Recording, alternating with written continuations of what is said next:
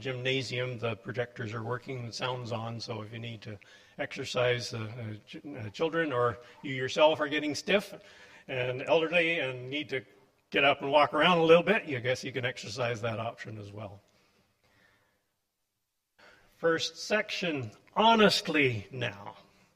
Today we're talking about Jesus' teachings and how that relates to the Bible in general. Most of us wish we knew our Bible better than we do. It's been called the book we dust and trust. You can even fool yourself into thinking you know it better than you actually do. Two lawyers were arguing on opposite sides of a case. During the trial, one thought he would make a great impression on the jury by quoting from the Bible. He said, concerning his opponent's client, we have it on the highest authority that all that a man has will he give for his skin. Well, the other lawyer knew the Bible better. He said, I'm very much impressed by the fact that my distinguished colleague here regards as the highest authority the one who said, All that a man has will he give for his skin. You will find that this saying comes from the book of Job, and the one who utters it is the devil. And that is who he regards as the highest authority. Oops. The fifth saying in the way of Jesus is, I am learning the teachings of Jesus. Well, at first you might suppose we're just talking about the parts where Jesus is actually quoted. That would be the, the red letter portions in some Bibles, the ones that have the words of Jesus in red. But is it just those bits that originate with Jesus? Next section Jesus is author of how much of the Bible? In the Way of Jesus handbook, Pastor Phil Delso wrote, The entire Bible comprises the teachings of Jesus. Jesus, during the days of his flesh, put his seal of approval on Scripture as the very Word of God.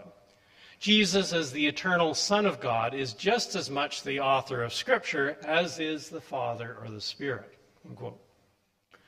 Hmm. How do you get from just the red letter bits to the whole Bible being Jesus' teachings? We read in John 1 14 and 18, the Word became flesh and made his dwelling among us. We have seen his glory, the glory of the one and only who came from the Father, full of grace and truth. No one has ever seen God, but God, the one and only, who is at the Father's side, has made him known. In this prologue or foreword to John's Gospel, Jesus is called the Word, the Logos, the, the making sense, making known. Jesus became flesh, was born as a human, Son of man, but also Son of God, in order to communicate God, the Trinity, to us, to make God known. When God is speaking, that involves Jesus. Hebrews 1 carries some of the same force. In the past, God spoke to our forefathers through the prophets at many times and in various ways, but in these last days, He has spoken to us by His Son whom he appointed heir of all things, and through whom he made the universe. The Son is the radiance of God's glory and the exact representation of his being, sustaining all things by his powerful word. God is there. He is not silent.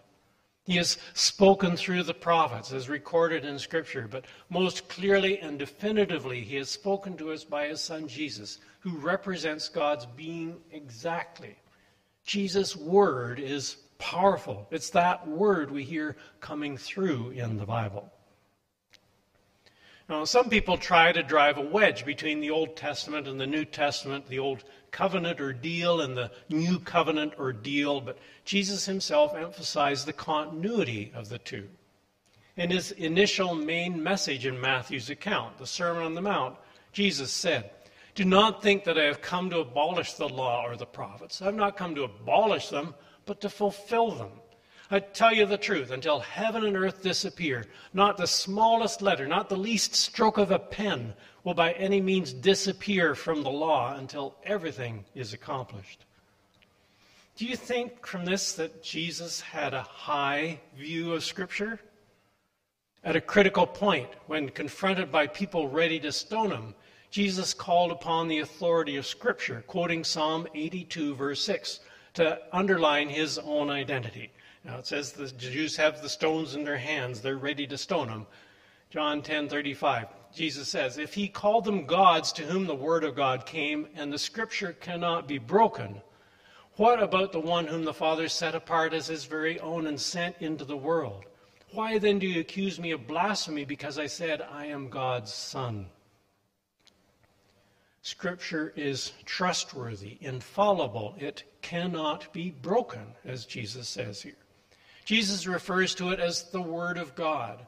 And if he is God's Son, then it is also his Word. The Bible is profoundly about Jesus. The Old Testament anticipates him, the New Testament welcomes and describes him and, and looks forward to his return. After Jesus' resurrection, he met a couple of despondent disciples on the road to Emmaus, but they were kept from recognizing him until they broke bread together. While they were walking along, Jesus treated them to an overview of Scripture that highlighted how much it pointed to himself. Luke 24. He said to them, How foolish you are, and how slow of heart to believe all that the prophets have spoken.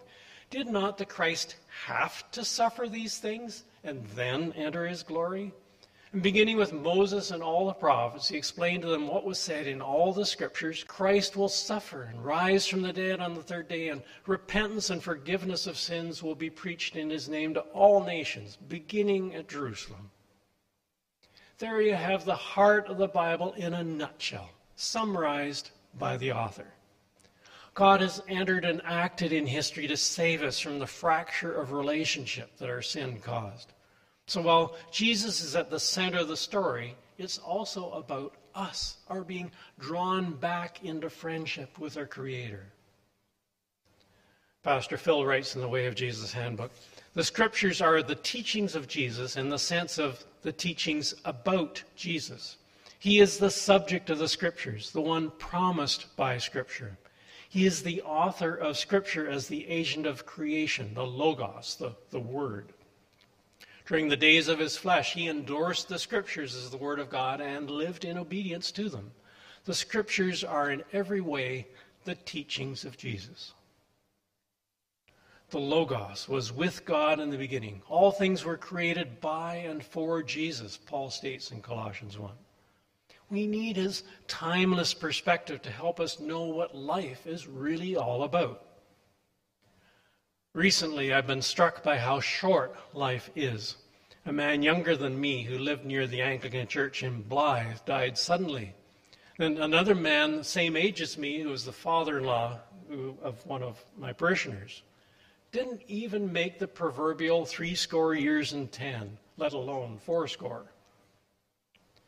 John Wesley, the founder of Methodism, was also struck by life's brevity and his need for guidance from some eternal source.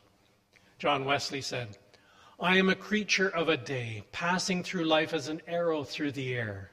I am a spirit coming from God and returning to God, just hovering over the great gulf. A few months hence, I am no more seen. I drop into an unchangeable eternity.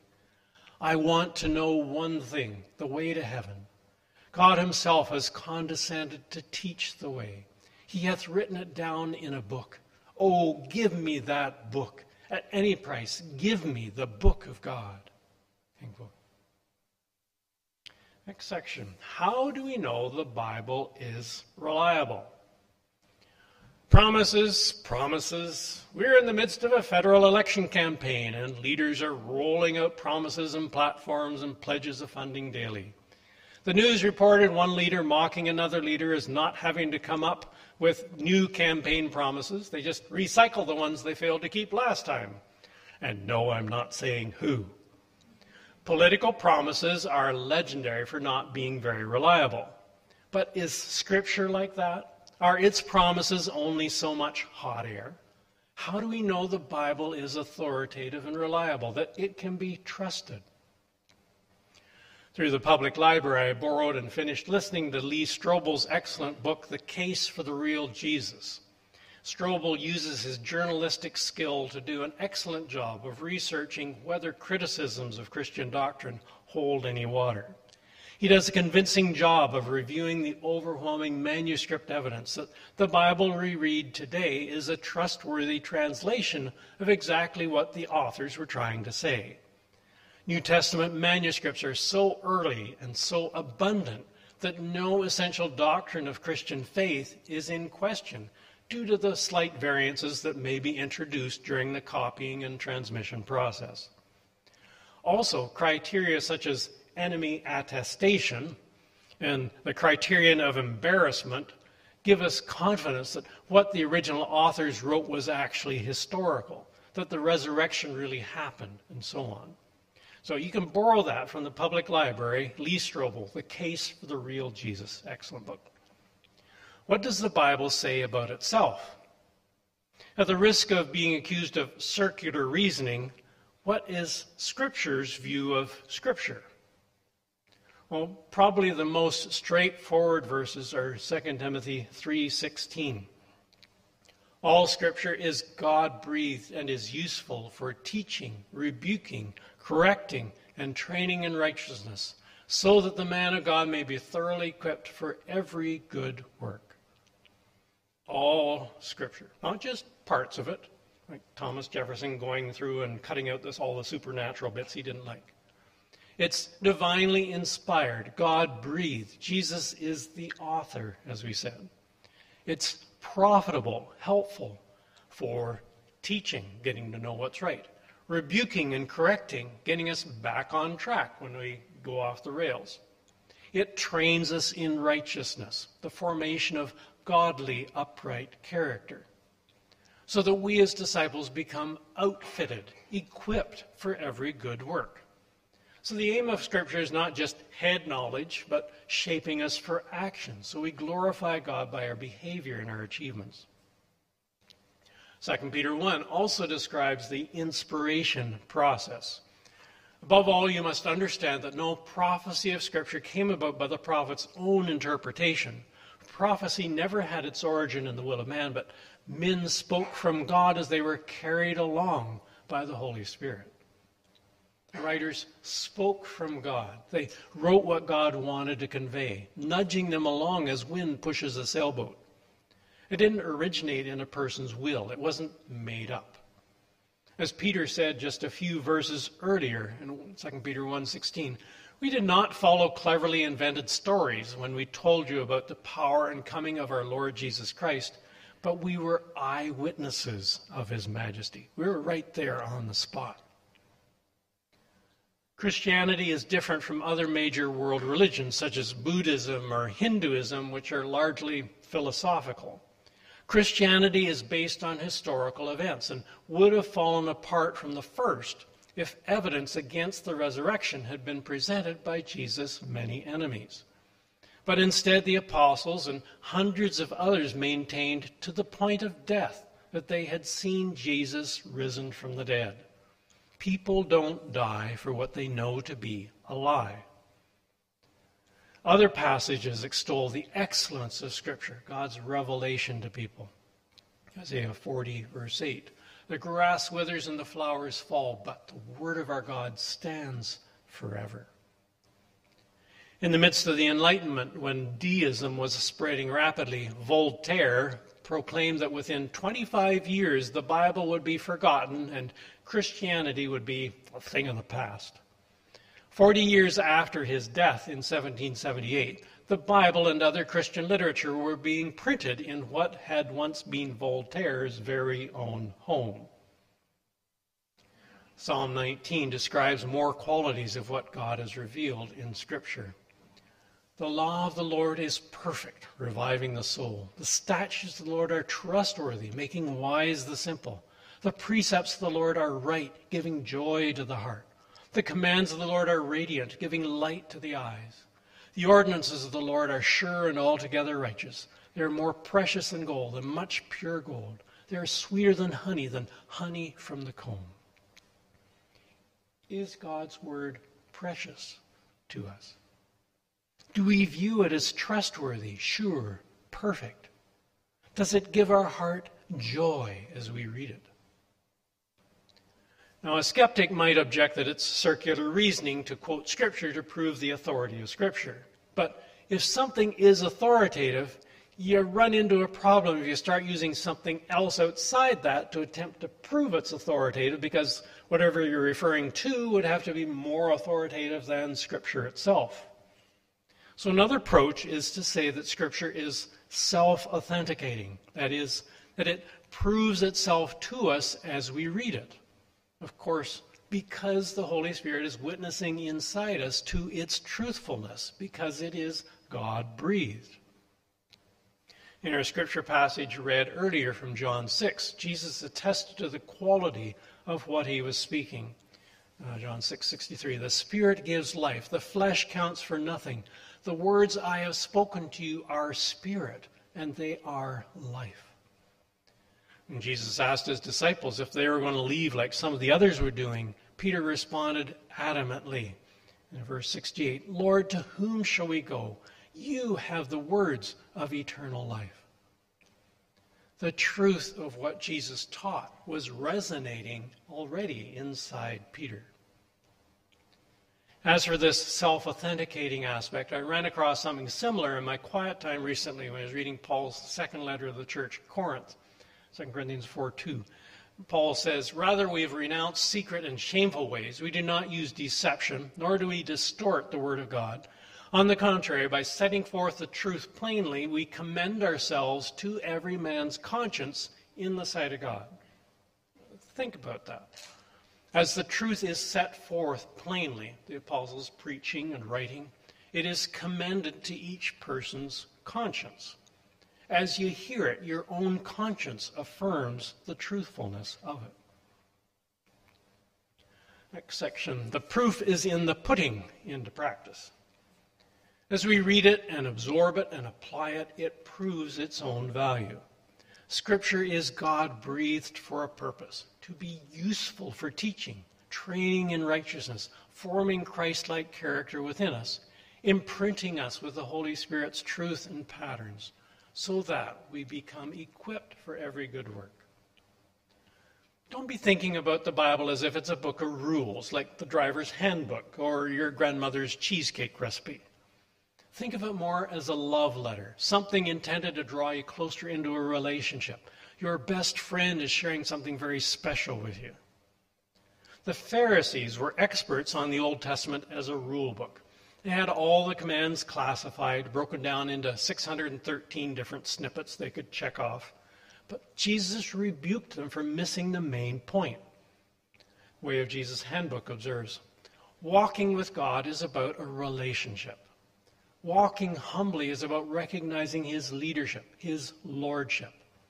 Our identity is anchored in Him, and we experience the power of His transforming friendship. We grow in our love for Him because we're coming to know Him better. And we grow in our love for others because we see this is how He loves them, and we want to be like Him. So, the upshot of a Bible reading is not about doing so much as about being, becoming more like Jesus. What is the heart of Jesus' teachings? We've been talking about the entire Bible as being Jesus' teachings, but it's not a bad idea to start with the red letter bits and work out from there. Jesus is Lord of Scripture, so we interpret the parts that are harder to understand or present problems in the light of God's supreme revelation in Jesus. Well, what was most central to Jesus' message? What is the greatest commandment? Come on, of God and love others. Go back and review last week's sermon. Love God with all your heart, soul, mind, and strength, and love your neighbor as yourself. Now, what did Jesus say was my command? Love one another as he has loved us. That's the very heart of his teaching, for sure. Use that when you encounter Bible passages that are more difficult to understand. If you make a list of Jesus' parables, you'll come up with a list of about 25 in Matthew and 14 in Luke. The ones in Mark are pretty much also included in Matthew. Is there a dominant theme that stands out in these creative stories Jesus used as illustrations when preaching to crowds? Well, about 11, or nearly half, have something to do with the kingdom of heaven. He'd often begin a parable by saying, The kingdom of heaven is like weeds growing amongst wheat A mustard seed sprouting and growing huge, yeast leavening a whole loaf, a treasure hidden in a field, a pearl of great value, a dragnet catching all kinds of fish, a servant that was shown mercy but didn't do that in turn, laborers in a vineyard, hired late but paid for a full day, a great banquet where none of the original guests wanted to come, so others benefited instead. So the kingdom of heaven, or kingdom of God in Luke's terms, is a central theme in Jesus' teaching. In fact, how did he begin his ministry at the very outset in Mark 1:15? The time has come, he said. The kingdom of God is near. Repent and believe the good news. Jesus sees God's kingdom as not only coming eventually in history at his return, God's kingdom happens wherever God is ruling here and now. Where Jesus is through his Spirit, there is the King. Jesus invites us to be walking in step with him each day of our lives, bringing the kingdom wherever we are in the power of his Spirit. As you read John's gospel, what stands out there are not so much Jesus' parables as his seven I am statements. I'm the bread of life. I'm the good shepherd. I'm the light of the world. I'm the resurrection and the life, and so on. Who is Jesus becoming to you? Are you letting him be your vine? As you read Mark's account, Jesus is portrayed as a man of action, immediately doing something else wonderful. Then you hit chapters 8, 9, and 10, and each chapter has a prediction of the coming crucifixion, a misunderstanding by the disciples, and a clarification by Jesus with a call to follow him to the cross as disciples. He's not just the wonder working Son of God, he is the suffering Son of Man, come alongside us to share our sorrows and lead us to new life. Next section, the book that reads us. C.H. Spurgeon said, A Bible which is falling apart usually belongs to someone who isn't.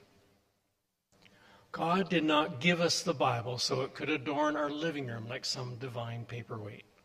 The secret is to start reading it through the lens of Jesus. Find a version you can understand.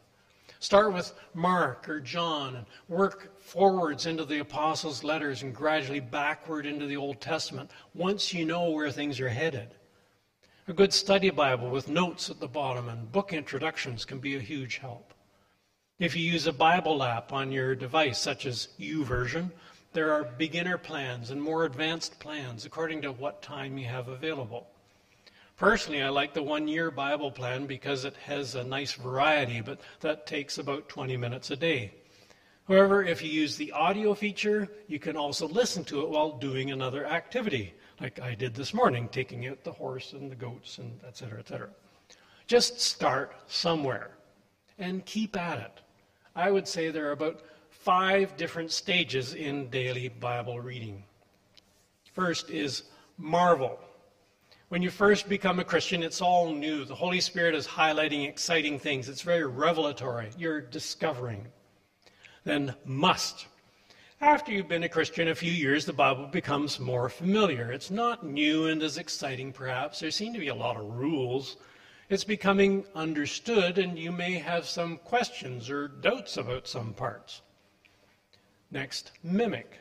As you keep on, it's not just familiar, it's becoming internalized. It starts to shape you. The Bible is becoming replicated in you, it's being applied. Then, mentoring.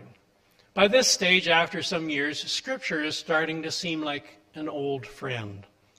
As you read, you're also worshiping. The problem passages no longer cause you to trip or pause. Each day you anticipate getting topped up. It's relational. You're listening for the voice of God. What is it you want to show me today, Lord? And last, moot. That's the final stage. Well, if something is moot, as in moot point, according to the dictionary, it is having little or no practical relevance. Huh? When does this stage occur? Well, when you're dead. Scripture becomes moot when you're in heaven because you're now seeing and adoring the author face to face. It has become realized. He has delivered on all those promises. And uh, as the word puts it, we're being transformed into his likeness, and we shall see him as he is. We will be like him. Until then, it is the book that reads us. So keep on reading. Some seem to expect the Word of God to hit them like a jolt of adrenaline each time they read or study it. Although the jolt may hit us periodically, the benefits of the Word of God act more like vitamins. People who regularly take vitamins do so because of their long term benefits, not because every time they swallow one of the pills they feel new strength surging through their bodies. Mm, I don't, unless you're like not like me. They have developed a habit of consistently taking vitamins because they have been told that in the long haul, vitamin supplements are going to have a beneficial effect on their physical health, resistance to disease, and general well being. The same is true of reading the Bible. At times, it will have a sudden and intense impact on us. However, the real value lies in the cumulative effects that long term exposure to God's Word will bring to our lives. Four pastors were discussing the pros and cons of various Bible translations and paraphrases. Eventually, each stated which version, in his opinion, is the best. Well, the first pastor said he used the King James because the Old English style is beautiful and produces the most reverent picture of the, old, of the Holy Scriptures. The second said he preferred the New American Standard Bible because he felt it comes nearer to the original Greek and Hebrew texts. The third pastor said his favorite was the paraphrased Living Bible because his congregation was young and it related to them in a practical way. All three men waited while the fourth pastor sat silently. Finally, he said, I guess when it comes to translations and paraphrased editions of the Bible, I like my dad's translation best. He put the Word of God into practice every day. It was the most convincing translation I've ever seen. You are the only translation of the Bible some people will ever read. Will you be stocked up on God's Word such that what flows out of you is what God would be wanting to express of Himself to them? Let's pray. Thank you, Lord, for your excellent Word. We praise you, Jesus, light of the world, for shining your truth into our lives, making yourself known, enveloping us in your love sending your spirit into our lives so your kingdom becomes real in our situation. Grant us an insatiable appetite to get to know you better through your word. Let it not just stick in our head, but filter down into our heart, our character,